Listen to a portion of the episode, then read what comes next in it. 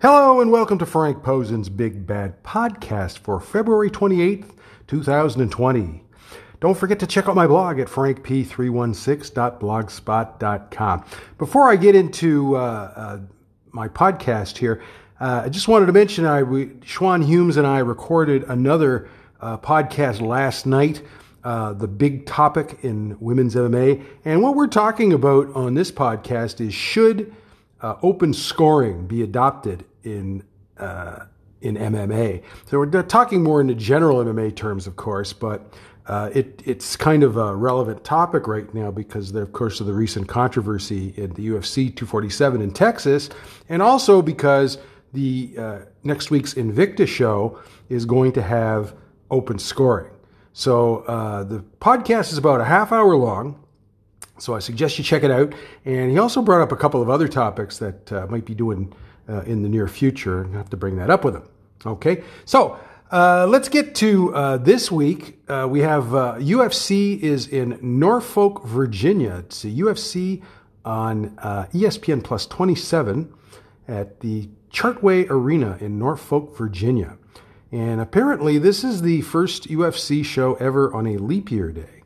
So, okay, there's two women's matches on the show. They're both on the main card, and I guess you could call them kind of a mini uh, featherweight tournament. Okay? And, uh, well, I guess you could. I don't know if I would. But anyway, so there's, so there's, like I said, there's two fights. Uh, the co main event is going to be Felicia Spencer versus uh, Zarah Fairn dos Santos. And um, uh, Felicia is originally, well, she was born in Canada, but she actually has lived uh, since she was a child in Orlando, Florida. She trains at the jungle. And um, I saw her first in Invicta. I, I, really like her, actually. I think she, I don't know if she can beat uh, Amanda Nunes, uh, but I think she might get the opportunity to find out. Um, her record is 7 and 1. Uh, she, in her last fight, she lost to Cris Cyborg on her way out of the UFC. Uh, she gave her a competitive fight, you know. Uh, I, I thought she did pretty good, actually. She busted Cyborg open. Nobody's ever done that before. So uh, I like her. I think she's a pretty good fighter. Uh, her opponent here is Zarah Fairn dos Santos. Now, Z- Zarah is from uh, France. She's primarily a striker, and uh, she was supposed to debut in Invicta last year, um, about a year and a half ago, and she couldn't get a visa. But she did debut in in UFC last year, and she lost to Megan Anderson.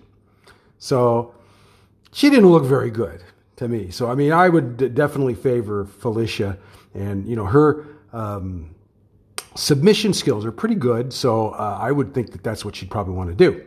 Now, the other uh, uh, featherweight fight, which is on the main card as well, is uh, Megan Anderson versus Norma Dumont. Now, of course, we're all familiar with Megan and she's originally from Australia, but she uh, trains now at um, with James Krause in uh, Kansas City. So she's actually improved since she's gone there, but I still think she's nothing better than a mid card fighter. Primarily, she's a striker, uh, but you know, in, in case you hadn't noticed, there's fanboys who are obsessed with her because of her her looks and her size which you might say, well, why are they like that? I don't know. I don't have an answer to those questions. But she's just not that good a fighter. I mean, we saw, uh, she won her last fight, of course, and she beat somebody really bad. But before that, she lost to Holly Holm, a fight that probably should have been competitive, and it wasn't.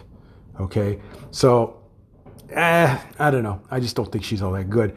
Her opponent here, Norma Dumont, is making her UFC debut. Now, she's from Brazil. She's 29 years old. Uh, she's 4 0. She has fought in Brazil for um, Jungle Fight and also Chute Brazil. Now, last year, uh, she signed with the UFC as a bantamweight, and they've decided to uh, move her up to featherweight. So uh, I don't know if she's uh, really, uh, I don't know if she's really a bantamweight or Sounds to me like she's not really a featherweight, right?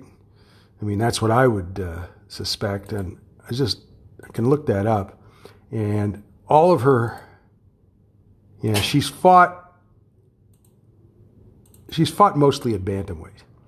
So uh, my guess is she probably, um, yeah, she's five foot seven, so she's she's giving up a lot of size to Megan, and um, what her what her goal should be is getting a takedown because apparently she's really got uh, great jujitsu, and um, that's a real weakness. Uh, Megan has no ground game to speak of, so I guess uh, the the result of this fight kind of depends on whether uh, Norma can take uh, Megan down.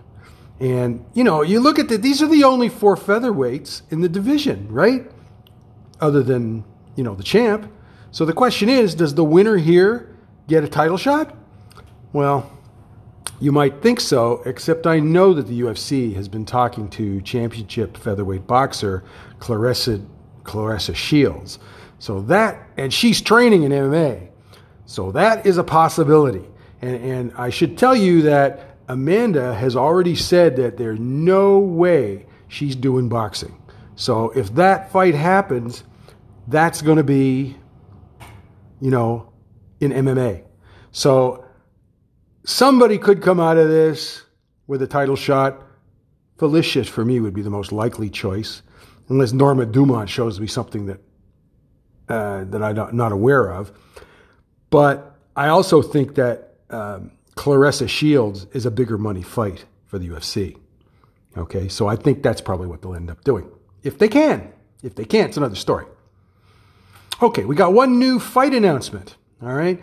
Uh, last week, Brett Okamoto of ESPN reported that Valentina Shevchenko will defend her UFC flyweight championship against Joanne Calderwood on UFC 251. And uh, earlier this week, the UFC announced that this show will be June 6th at the RAC Arena in Perth, Australia. Okay, so though it might seem that Valentina might be unbeatable right now, I think it has more to do with the weak quality of the current crop of contenders. Okay, Joanne Calderwood is a decent fighter, but I don't think she is any better than those who have already fought Valentina. Okay, Joanne's big problem is consistency.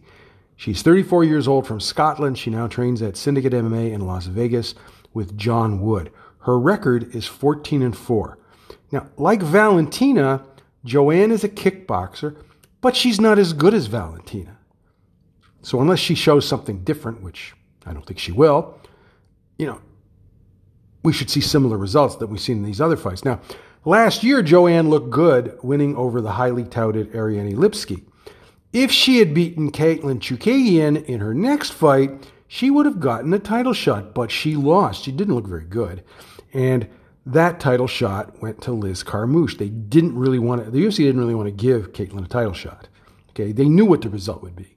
All right, but the fact was, Liz Carmouche was so bad in that fight that she got released. They told her something different, but they're lying. Okay, okay. So in her last fight, Joanne beat Andrea Lee by split decision.